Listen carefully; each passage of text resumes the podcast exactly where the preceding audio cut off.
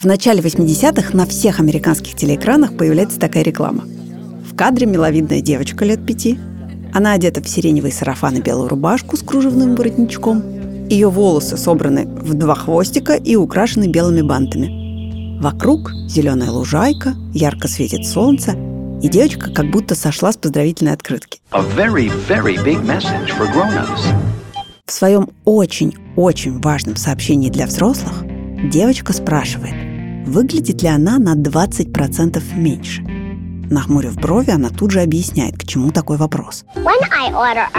Когда я заказываю обычный бургер в Макдональдс, в него кладут на 20% меньше мяса, чем в Бургер Кинге. Это неслыханно. К счастью, я знаю прекрасный способ, как показать Макдональдсу, что я чувствую по этому поводу. Я иду в Бургер Кинг.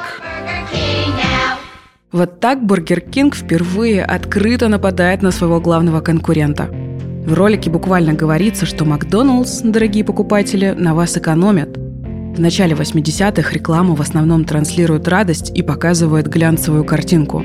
А хамство и дерзость в медиа, к которым мы теперь привыкли, еще не считаются обычным делом. Кто-то хвалит Бургер Кинг за свежий подход и смелость, а кто-то усматривает в таком маркетинговом ходе отчаяние – да, Макдональдс может быть скучный, но стабильный и надежный.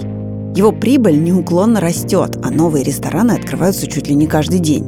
В то же время Бургер Кинг насчитывает вдвое меньше закусочных, терпит убытки, а из-за финансовых трудностей перепродается уже третьим по счету владельцам.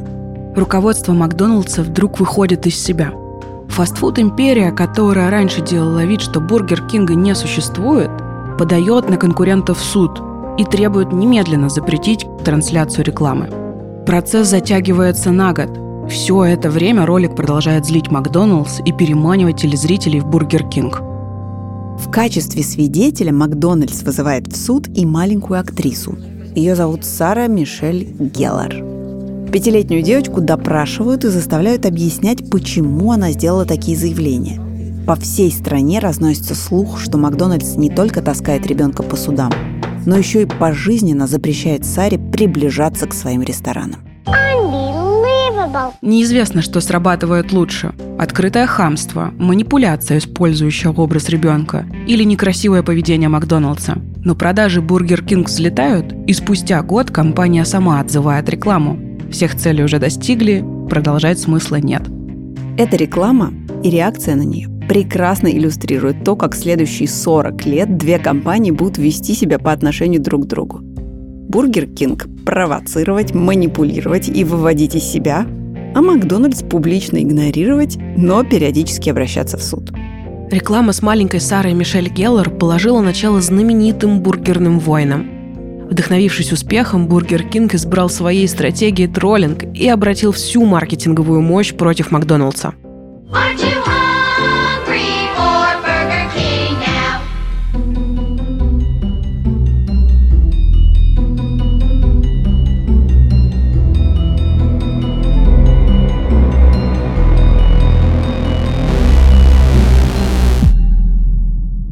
Привет! Это подкаст «Конкуренты» студии «Либо-либо» и банка «Точка». Меня зовут Лика Кремер, и я основатель студии.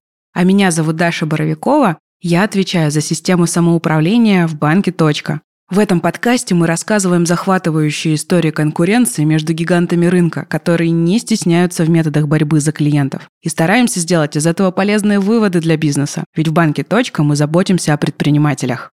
Соперничество Макдональдса и Бургер Кинга иногда напоминает взаимоотношения двух братьев, где старший добился успеха, все его уважают, считают надежным, а младший пытается стать таким же крутым, но безуспешно.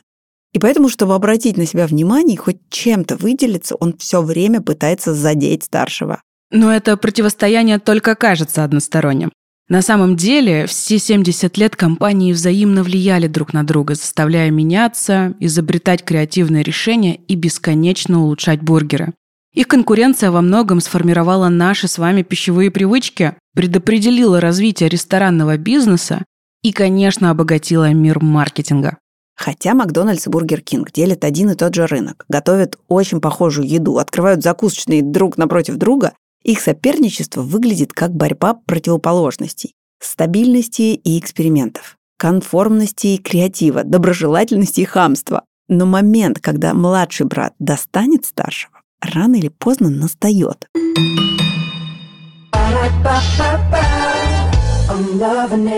В 1940 году братья Ричард и Морис Макдоналды открывают закусочную. В основе их бизнеса лежит крепкая идея – накормить голодных водителей. В то время Америка только выбралась из тяжелейшего экономического кризиса и теперь переживает предпринимательский бум. Быстрее всего развивается автопромышленность. Бензин стоит дешево, так что дороги заполняются стремительно – Поэтому первый Макдональдс открывается на трассе 66 в Сен-Бернардино, штат Калифорния. Спрос огромный. Водители выстраиваются в очередь. Но пока их обслуживают медленно. И Ричард и Моррис начинают разрабатывать систему, которая позволила бы сделать гамбургер быстрее, чем за 20 секунд. Но на совершенствование уходит несколько лет. В 1948 году братья Макдоналды временно закрывают ресторан чтобы через несколько месяцев представить его обновленным. В меню теперь всего несколько позиций. Гамбургеры за 15 центов, чизбургеры за 19, а еще картошка фри, молочный коктейль, кофе, кола, пиво и молоко. В общем, Ричард и Моррис сосредотачиваются на прибыльных гамбургерах и отметают все лишнее. Smile and say Cheeseburger. Главное, что придумывают и запускают братья, это легендарную систему обслуживания под названием Спиди – Разрабатывая ее, Макдональды приходят на теннисный корт и прямо там чертят макет нового ресторана в натуральную величину. За основу они берут принципы производственной линии на фабрике, когда каждый, кто в ней задействован, выполняет какую-то свою маленькую задачку, но все очень быстро и четко. Прям как на автомобильном заводе Ford. Также Макдональды делают стойку самообслуживания, что тоже выглядит инновационно. Запустив ресторан в новом формате, братья сформировали концепцию фастфуда, которая актуальна и сегодня – а вместе с ней придумали и маленькие хитрости. Чтобы посетители не задерживались, в холодное время в закусочной выключают отопление, а напитки наливают в конусообразные стаканы, чтобы их нельзя было поставить на стол. А в 1952 году Ричард Макдональд придумывает золотые арки, основу легендарного логотипа, который утвердят, правда, только спустя 10 лет. А пока золотые арки – это реальные сооружения. Две таких восьмиметровых дуги, которые украшают здание по бокам. Идея Ричарда проста. Их закусочные должны быть видны отовсюду. Архитектор нового ресторана в Аризоне не сразу соглашается на такое украшение, но Ричард настаивает. И не зря. Всего через несколько лет золотые арки становятся важной частью американского ландшафта и приносят Макдоналдсу небывалый успех. Водители видят любимые закусочные издалека и точно знают, чем их там накормят. Introducing that king of fun, слух о Макдональдсе расходится по всей стране и достигает восточного побережья. Из Флориды в калифорнийскую закусочную приезжают Кит Крамер и Мэтью Бернс. Они увозят домой идею фастфуда и в 1953 году открывают свой ресторан. Партнеры заимствуют все лучшее, что годами придумывали и разрабатывали братья Макдональды. Единственное, что они привносят, это способ обжарки котлет – Основу для гамбургеров готовят в специальной печи под названием Инста-бойлер. Отсюда и название их закусочной – Инста-бургер Кинг. Но довольно быстро Крамер и Бернс разоряются и в первый же год продают бизнес следующим владельцам – Джеймсу Макламору и Дэвиду Эджертону. Это они придумывают обжаривать котлеты на открытом огне. Ну, кстати, едва ли не единственную фишку, которую компания пронесет через десятилетия. Потому что все остальное, в том числе владельцы и топ-менеджеры – будет меняться довольно часто. А, и сейчас сложно определить одного человека, с которым ассоциировался бы бренд Burger King. Новые владельцы сразу думают о том, как бы составить конкуренцию Макдоналдсу и делают упор на якобы более здоровый способ приготовления гамбургеров и манящий запах дымка. Также Макламор и Эджертон убирают из названия элемент «инста» и делают ставку на обслуживание семей – к середине 50-х американцы как раз устали от экономии и с радостью принялись тратить деньги. Говорю вам, Макдональдс может стать новой американской церковью, кормящей и тела, и души. И эта церковь будет открыта не только по воскресеньям. Это отрывок из художественного фильма «Основатель». И то, что вы сейчас услышали, это короткий монолог Рэя Крока в исполнении Майкла Китона, в котором он пытается объяснить основателям Макдональдс, чем же может стать их сеть ресторанов для американцев. Рэй Крок – это тот самый человек, который привел Макдональдс к невероятному успеху и управлял им вплоть до 80-х годов, пока не начал серьезно болеть. В 1954 году Рэй Крок посещает тот самый калифорнийский Макдоналдс. Тогда он еще работает камевояжером и продает миксеры. Братья Макдональды покупают у него целых 8 миксеров. Но не это впечатляет Крока, а то, что его полностью обслужили всего за 2 минуты. Ни одного лишнего движения. Все красиво и аккуратно. Крок сразу понял потенциал концепции. И к тому же, сколько миксеров можно продать развивающейся сети. Крок был предприимчивым и харизматичным дельцом. Он убедил братьев взять его в долю и доверить ему экспансию. Ему отдали права на все штаты, кроме Аризоны и Калифорнии, где уже были закусочные. Крок пообещал взять все расходы на себя и стал продавать франшизу. Спустя всего год открылся ресторан в Иллинойсе, один из тысяч, которые будут открыты под управлением Крока.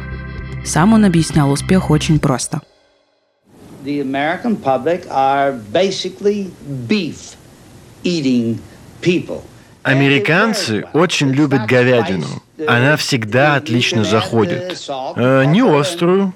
Ты можешь добавить соль, перец, кетчуп, приправы.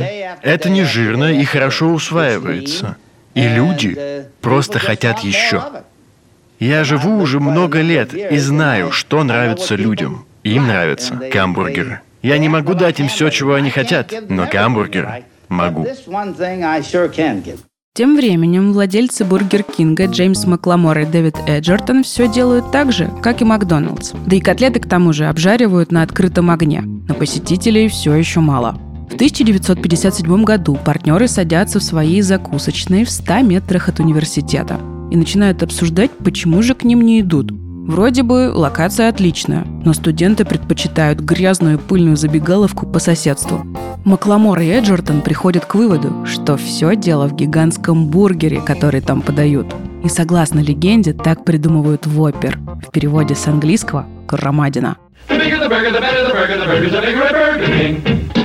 The burgers are bigger at Burger King, home of the Whopper. Groovy.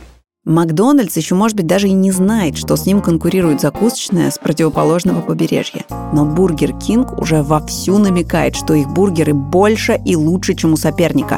Bigger and better. Правда, пока они не называют конкурента по имени. Воппер оправдывает ожидания. Покупателям нравится громадина, за ним приходят, его любят, Воппер становится хитом, привлекает новых клиентов и спасает владельцев от разорения – Нужно две руки, чтобы держать наш огромный вопер. Вместе с тем Макламор и Эджертон проводят ребрендинг. Над закусочными появляется надпись «Home of the Whopper» – «Дом Вопера», а логотип украшает мультяшный король, сидящий на огромном бургере. Кстати, придумали его задолго до того, как появился Рональд Макдональд. В 1961 году Рэй Крок полностью выкупают права у братьев Макдональдов и затем проводят легендарный ребрендинг. Помните золотые арки? Если посмотреть на них под определенным углом, то они соединяются в букву «М».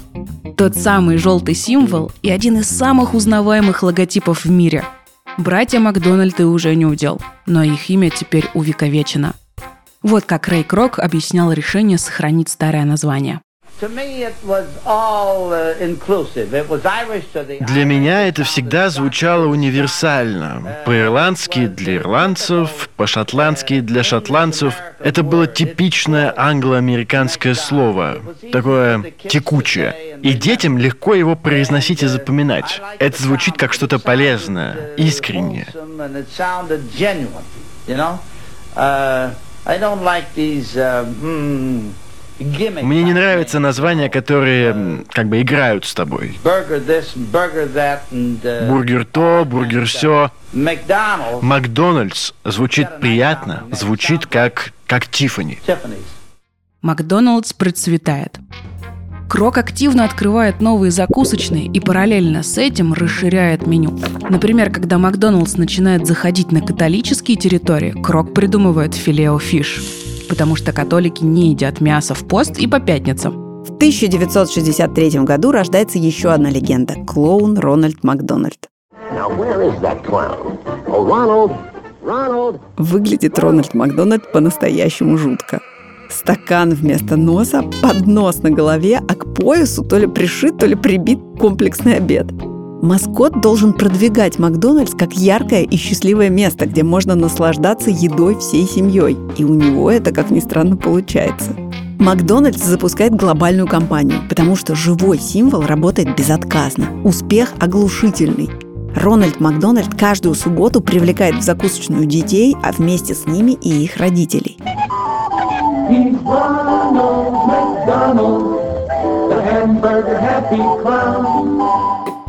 В 1977 году Бургер Кинг представляет публике Мэджика Кинга. Он должен стать антагонистом Рональда Макдональда и переманить детей к себе. Кстати, с этого момента компания начала обращаться адресно к детям. The Magic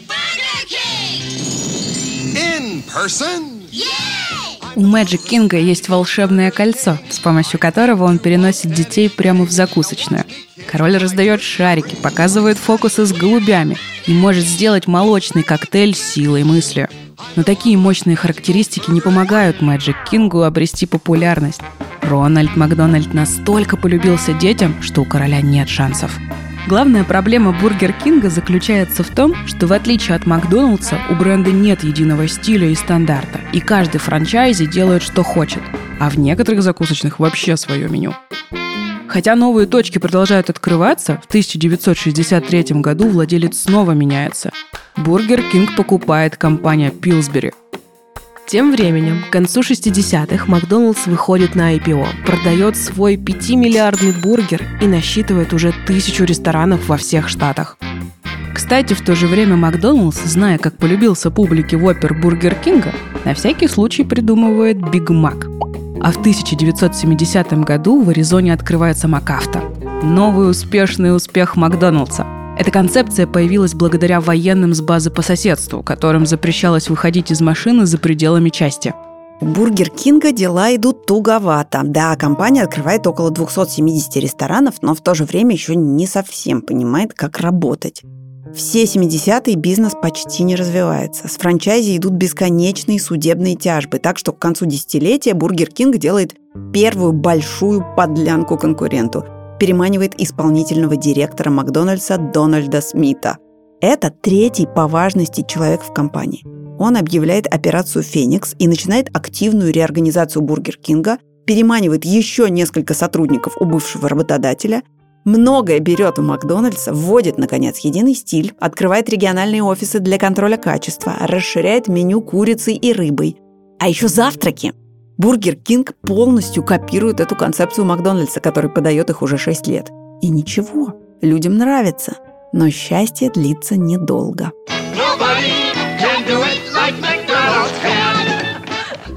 В 1979 году Макдоналдс придумывает очередной ошеломительно успешный ход – Happy Meal. Теперь во всех закусочных продается коробочка с напитком, картошкой фри, гамбургером или чизбургером и печенькой. К тому же на коробочке напечатаны головоломки, игры, шутки, а внутри сюрприз. Happy Meal решает сразу три задачи. Дети толпой идут в Макдоналдс за веселой коробочкой и тянут с собой родителей. Аудитория возрастает в разы. Маленькие посетители с детства приобщаются к фастфуду и становятся клиентами Макдоналдса на всю жизнь. Дети коллекционируют игрушки и заставляют родителей снова и снова покупать им хэппи-милы. This is a McDonald's Happy Meal. Очень коварный план. И этот Макдоналдс будет потом допрашивать в суде пятилетнюю девочку. Кстати, о ней. Видимо, невероятный успех Хэппи Мила стал для Бургер Кинга таким толчком. И именно после запуска нового продукта компания снимает рекламу с маленькой Сарой Мишель Геллер, в которой открыто обвиняет Макдональдс в экономии на покупателях, в том числе на детях. Тогда это был самый агрессивный ответ из возможных. Кстати, после скандального судебного процесса Сара продолжает сниматься в рекламе Бургер Кинга. Она принимает участие еще примерно в 30 роликах, а потом вырастает и становится известной актрисой. Вы точно помните ее по главной роли в сериале «Баффи. Истребительница вампиров» и по фильму «Жестокие игры». В 2004 году в интервью газете «Санде Экспресс» Геллер признается, что никакого запрета на посещение Макдональдсов не было. Просто было бы странным приходить в заведение, про которое ты говоришь гадости на всю страну. Хотя и добровольно отказаться от Макдака Саре оказалось тяжело, ведь все ее друзья ходили именно туда и отмечали дни рождения с клоуном. В начале 80-х после этой рекламы Бургер Кинг и превратился в вечно раздражающего младшего брата. Многие компании подтрунивают друг над другом в рекламе. Но Бургер Кинг выстроил на буллинге и троллинге всю маркетинговую стратегию. 80-е становятся золотым временем для фастфуда. Сетевые закусочные полюбились семьям и теперь открываются даже на центральных улицах. Макдоналдс и Бургер Кинг много зарабатывают, но и на рекламу тратят огромные суммы. В 1983 году Макдоналдсу принадлежит 37% рынка. Бургер Кинг на втором месте, у него 16%. Обе компании тратят на рекламу за год почти 300 миллионов долларов. У конкурентов практически идентичное меню. Основной продукт, по сути, один и тот же. Нужно сильно постараться, чтобы привлечь клиента. В 1985 году Бургер Кинг тратит 40 миллионов долларов на долгую, странную и совершенно провальную кампанию с персонажем по имени Херб. Все начинается с объявлений и листовок. В газетах печатают надписи без контекста вроде «Чего ты ждешь, Херб?» или «Никогда не поздно, Херб». Они пока что никак не связаны с Бургер Кингом. И вдруг на телевидении появляется реклама, которая начинается с того, что Бургер Кинг объявляет в национальный розыск мужчину по имени Херб. Time, Прямо сейчас Бургер Кинг объявляет в национальный розыск мужчину. Его зовут. Херб. Дальше показывают родителей, друзей и бывшую учительницу Херба. Все они намекают на его ненормальность. И в конце ролика диктор объясняет, в чем дело. Херб – единственный человек, который никогда не пробовал вопер. В ресторанах Бургер Кинг действует акция. Каждый, кто скажет, что он не Херб или не тот Херб, которого все ищут, получает вопер всего за 99 центов. Это работает, и продажи взлетают на 10%, но временно. Вдруг отношения между Хербом и Бургер Кингом налаживаются без всякой причины. На экранах появляется сам Херб, лысоватый мужчина в очках, ничем не примечательный и не харизматичный. Nerd, как его назовут потом. А диктор сообщает, что теперь Херб любит воперы и предлагает внимательно изучить постеры с Хербом, потому что тот, кто встретит живого Херба в ресторане, получит 5000 долларов.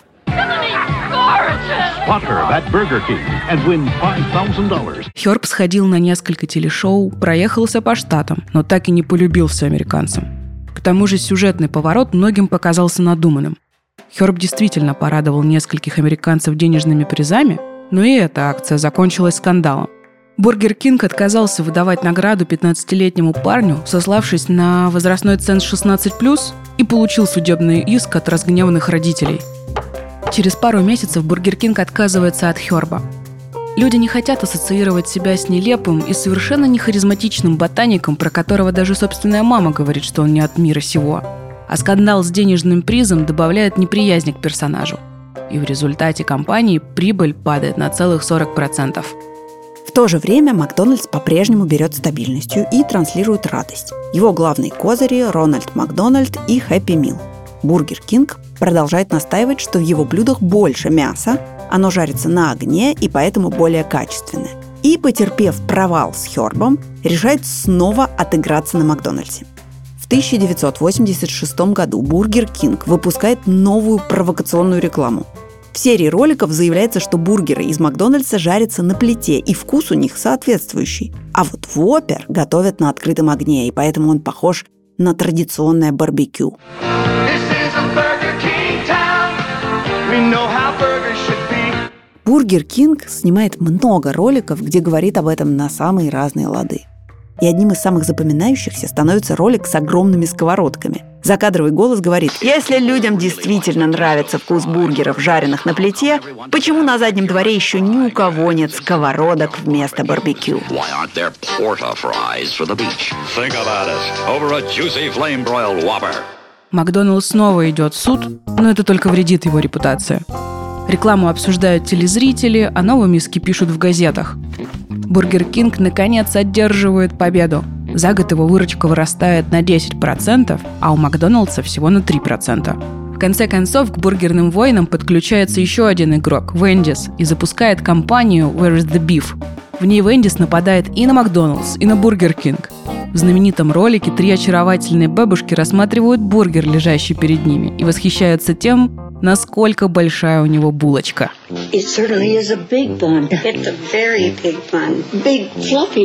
Но потом одна из бабушек поднимает верхнюю булочку, и оказывается, что под ней крохотная котлетка.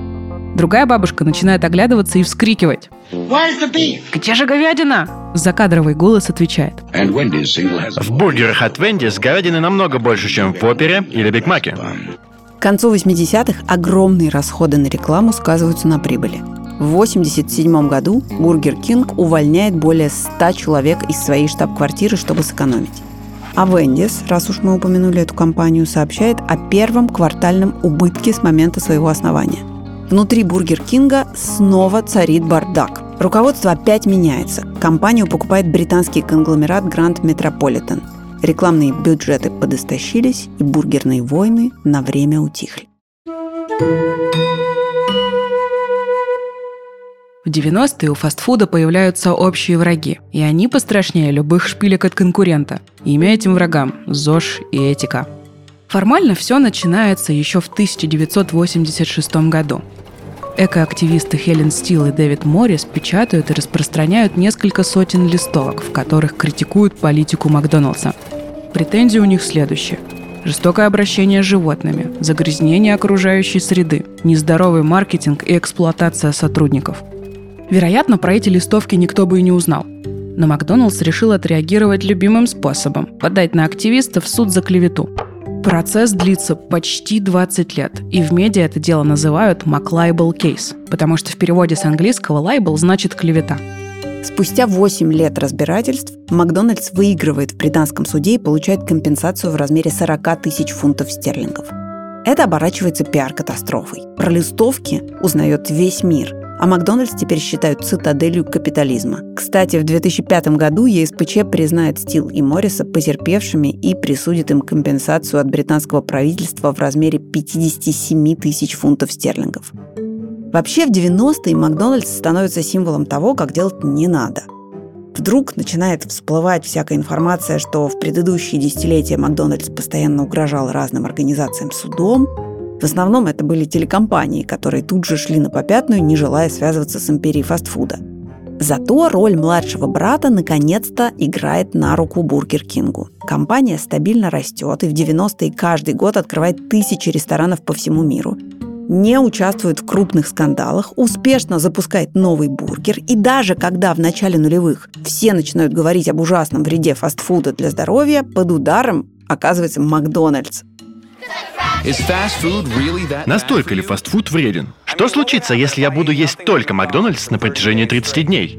Это Морган Сперлок, американский независимый режиссер. В 2004 году он выпускает документальный фильм под названием «Двойная порция». В фильме рассказывается об эксперименте, который поставил над собой Сперлок. В течение месяца он трижды в день ест только блюда из Макдоналдса, не занимается спортом и регулярно проводит чекапы. До начала эксперимента 33-летний Сперлок был здоровым и стройным. Он весил 84 килограмма. Через месяц его вес увеличился на 11 килограмм. Это 13% от всей массы тела. К концу эксперимента Сперлок страдал от перепадов настроения и сексуальной дисфункции. Его внутренние органы, особенно печень и почки, также пострадали. Абсолютно возмутительно. Впервые мы наблюдаем подъем уровня мочевой кислоты, из-за этого ты приобретаешь гиперурикемию. А главная опасность гиперурикемии – это камни в почках. А то, в каком состоянии находится твоя печень, совершенно неприемлемо. Так отчитывает Сперлока его доктор. Фильм «Двойная порция» показывают на всех главных фестивалях и даже номинируют на «Оскар». Через шесть недель после премьеры на Санденсе Макдональдс заявляет, что убирает из меню сет «Двойная порция». Если раньше все считали фастфуд дешевой, классной и вкусной едой для всей семьи, то теперь все изменилось. Мейнстримной становится мысль, что, похоже, именно фастфуд виноват в эпидемии ожирения, который без конца говорят в нулевые. Теперь Макдональдс – это не просто капиталистический монстр, это еще и враг здоровью. Заволновались и в Бургер Кинге. Спустя год после премьеры фильма обе компании добавляют в меню салат, вегетарианские опции и фрукты. В десятые годы бургерные войны вспыхивают с новой силой. И на этот раз в них активно участвует Макдоналдс. Спустя столько лет он начинает терять позиции и теперь не может промолчать. Удары сыплются со всех сторон.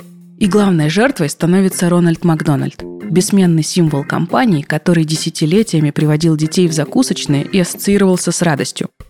В 2010 году американская организация Corporate Accountability, которая следит за общественным здоровьем, заявляет, что Рональд Макдональд – это одна из главных причин детского ожирения. Он популяризирует этот вредный фастфуд и делает его привлекательным. Этот клоун не друг нашим детям и их здоровью. Резюмируют в организации и предлагают запретить Рональда. Затем 550 врачей пишут коллективное обращение к Макдоналдсу и тоже требуют отменить клоуна. Пока что компания отбивается от нападок и прикрывается принципами демократии и свободы выбора. Параллельно с этим в массовой культуре активно демонизируют клоунов. Фильмы ужасов с клоунами-убийцами выходили в 80-е, но к десятым их становится настолько много, что Рональд Макдональд перестает казаться таким уж безобидным. Пеннивайз, Джокер, Твисти, кукла Билли из пилы – они все вселяют ужас и тянут за собой добряка Рональда. Конечно, этот тренд подхватили и в Бургер Кинге. Компания давно подшучивала над клоуном в рекламе. Например, был такой ролик. Таинственный незнакомец в плаще и шляпе приходит за вопер. Но скрывается он плохо. Клоунские ботинки, нос, макияж и прическа выдают в нем Рональда Макдональда. Ronald, see you tomorrow. В десятых буллинг против клоунов разворачивается на полную мощь. В преддверии Хэллоуина Бургер Кинг запускает такую рекламу. Парень выходит из дома на темную пустынную улицу и наступает на клаксон. Он садится на велосипед и куда-то едет. Вдруг на крохотном трехколесном велосипеде выкатывается Рональд Макдональд. Он смотрит исподлобья и не улыбается. Парень ускоряется – он начинает замечать, что страшные клоуны повсюду. Их становится все больше. Клоуны собираются в толпу, следуют за главным героем. Тот пытается скрыться в ресторане Бургер Кинг, но там к нему снова выходит Рональд Макдональд и говорит. Я хочу мой вопер. А титры сообщают. Приди как клоун, поешь как король. Так Бургер Кинг стимулирует покупателей одеваться в страшные клоунские костюмы и пугать народ за бесплатный вопер или за скидку. Еще жирнее Бургер Кинг троллит Рональда Макдональда на премьере фильма «Оно» в Германии. Фильм заканчивается, и вдруг на черном экране высвечивается фраза «Мораль. Никогда не доверяй клоунам». Зрители замирают. Еще секунда, и рядом выпрыгивает логотип Бургер Кинга. Зал взрывается хохотом и аплодисментами. Параллельно в промо-кампании обыгрывается знаменитый слоган Макдоналдса «I'm loving it», где «it» берется в кавычки. На английском «it» — это оно, название фильма в оригинале. «Бургер Кинг loving it». Остроумно. В общем, в конце концов от образа Рональда в Макдональдсе отказались. Сегодня вы вряд ли встретите его на детском празднике и не найдете его изображение в закусочных. Now where is that clown? Oh, Ronald! Ronald! Но и Макдональдс перестает быть таким уж белым и пушистым. Французское отделение компании в 2016 году устанавливает невероятных размеров дорожный знак. На нем сказано, что до ближайшего Бургер Кинга 258 километров. Ниже расписан путь в мельчайших подробностях. Тут поверните налево, там направо, а ниже маленькая табличка, указывающая, что до Макдональдса всего 5 километров. Правда, Бургер Кинг все равно перетролливает Макдональдс. Компания снимает такую рекламу. В машине мужчина и женщина. Они проезжают мимо этого самого огромного дорожного знака и следуют прямо в Макдональдс. Там водитель заказывает большую порцию кофе и жалуется, что им предстоит долгий путь. В финале ролика герои сидят в Бургер Кинге и с аппетитом поедают воперы. И надпись на экране сообщает «Спасибо, Макдональдс, что ты есть везде». В десятых Макдоналдс продолжает иногда заходить на территорию троллинга. То снимет рекламу про мальчика, который прячет Биг Мак в пакет из-под Бургер Кинга, чтобы хулиганы не отобрали его еду. То повесит напротив Бургер Кинга баннер «Быть обслуженным королем» или «Быть обслуженным как король». Но на этом поле с Бургер Кингом лучше не сражаться. В 2018 году он переходит все границы и запускает кампанию Whopper Detour, которая в открытую переманивает клиентов Макдоналдса. В чем суть? Бургер Кинг предлагает скачать приложение, в котором можно заказать Whopper всего за 1 цент. Но есть одно условие. Пользователь должен находиться в Макдоналдсе или радиусе 200 метров от него. Burger King wants you to come here. Yes to McDonald's. Компания получает широкий резонанс и берет несколько наград на каннских львах. О ней говорят по телевизору, ее активно обсуждают в интернете. За 9 дней приложение скачивают полтора миллиона раз. Мобильные продажи у Бургер Кинга вырастают втрое. Это гениально или это чистое зло, задает Бургер Кинг риторический вопрос в своей же рекламе Whopper Detour 'а. Хочется ответить, что да, ребята, это не очень честное поведение. Но иногда и Бургер Кинг способен на благородные поступки. В 2017 году в Аргентине Бургер Кинг запускает кампанию «День без Вопера» совместно с Макдональдсом. Каждый год Макдональдс проводит акцию, когда вся выручка от продаж Биг Мака за день идет на благотворительность. Вот и Бургер Кинг вешает в своих закусочных плакаты с призывом идти в Макдональдс.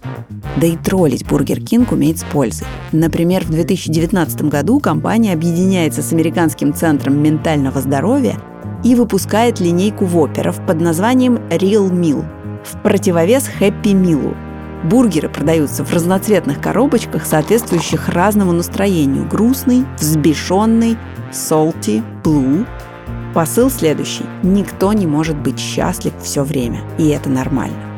Новую искренность Бургер Кинг осваивает и в нашумевшей рекламе с плесенью. В 45-секундном ролике показывается процесс старения бургера в ускоренном режиме – Компания заявляет, что не использует консервантов, и поэтому их главное блюдо через 34 дня превращается в комок плесени. В последние годы Бургер Кинг показывает хороший рост. И кажется, что младший брат вот-вот обгонит старшего, тем более с таким сильным маркетингом. В общей сложности у Бургер Кинга больше 100 каннских львов, а у Макдоналдса ни одного. Но это не значит, что все рекламные решения короля бургеров эффективны. Креативность монетизируется далеко не всегда. В 2020 году Макдоналдс зарабатывает 5,3 миллиарда долларов, а Бургер Кинг 1,6 миллиарда. У Макдоналдса 20% рынка, а у Бургер Кинга 7%. Обе компании стабильно развиваются, несмотря на все потрясения последних лет. Какие выводы мы можем сделать из этой истории? Во-первых, прежде всего надо разобраться с внутренними проблемами, а уже потом выходить на тропу маркетинговой войны. В конце 80-х Бургер Кинг чуть ли не обанкротился, и не в последнюю очередь из-за рекламных бюджетов. Во-вторых, не стоит вести судебные тяжбы со всеми подряд, особенно против маленьких девочек и бедных активистов. Иногда обвинения в клевете заканчиваются пиар-катастрофой. В-третьих, креативно не значит эффективно. Вспомните кампанию «Где Herb», на которую Бургер Кинг потратил огромное количество денег. Перемудрили с рекламой, и клиенты убежали к конкуренту. В-четвертых, важно помнить, что времена меняются. То, что вчера считалось веселым и полезным, сегодня может быть подвергнуто осуждению. Лучше быть гибкими, следить за трендами, вовремя увольнять клоунов и почаще добавлять в меню морковные палочки – Конечно, когда ты ведешь бизнес, то часто встречаешься с ситуациями, в которых невозможно узнать правильный ответ заранее. Но если речь идет о юридических моментах, изменениях в законодательстве или налоговых правилах, то в этих ситуациях правильные ответы есть. Только обычно такие вопросы некому задать. И именно поэтому мы в точке сделали справочную. Это такой онлайн-журнал для бизнеса. И здесь вы найдете ответы на все самые частые и больные вопросы о бизнесе. А еще там есть разбор самых интересных бизнес-кейсов и решений. Там мы рассказываем о новых инструментах для предпринимателей. Организуем лекции и онлайн-курсы. Как заполнить отчетность, как найти сотрудника, что делать, если не сходится акт сверки – как работать законом о маркировке в рекламе и, конечно же, конечно же, что такое единый налоговый платеж. Ответ на эти вопросы и многие другие читайте в справочной. Ссылка в описании к этому выпуску.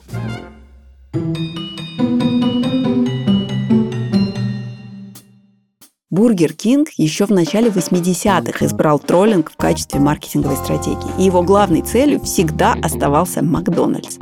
Но когда Бургер Кинг пришел в Россию и начал проводить рекламные кампании здесь, очень скоро его агрессия распространилась и на покупателя. Иногда Бургер Кинг просто использует каламбуры низкого сорта. Например, на плакате, рекламирующем чизбургер, пишет слово «чиздец». Или вешает на общественный туалет баннер со слоганом «давай по-большому», имея в виду бургер под названием «бэконайзер». А продавая два бургера по цене одного, восклицает с плаката «похоже на какое-то наедалово». А, короче, не очень. Однажды Бургер Кинг решает и вовсе заговорить на тюремном языке. Компания размещает в соцсетях пост, где слоган «аппетитный, убойный и единственный» складывается в акроним АУЕ – для тех, кто не интересуется криминальной культурой, скажу, что по одной из версий это расшифровывается как «арестантский уклад един». Все-таки в США, Франции и Германии маркетинг Бургер Кинга был куда сдержаннее. И такой креатив – это все-таки инициатива российского офиса. В конце концов, Бургер Кинг переходит к прямым оскорблениям покупателей. Рекламируя острый воппер, Бургер Кинг советует «смотри, не обострись» выкладывает куриные наггетсы в форме кулака с торчащим средним пальцем и привлекает к продвижению острого воппера Никиту Джигурду и подписывает его портрет фразой «рискнешь взять в рот».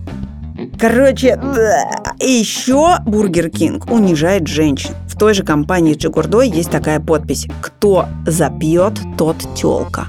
А после резонансного ток-шоу, на котором критики подверглась жертва сексуализированного насилия, Бургер Кинг тут же использует ее образ в рекламе бургеров.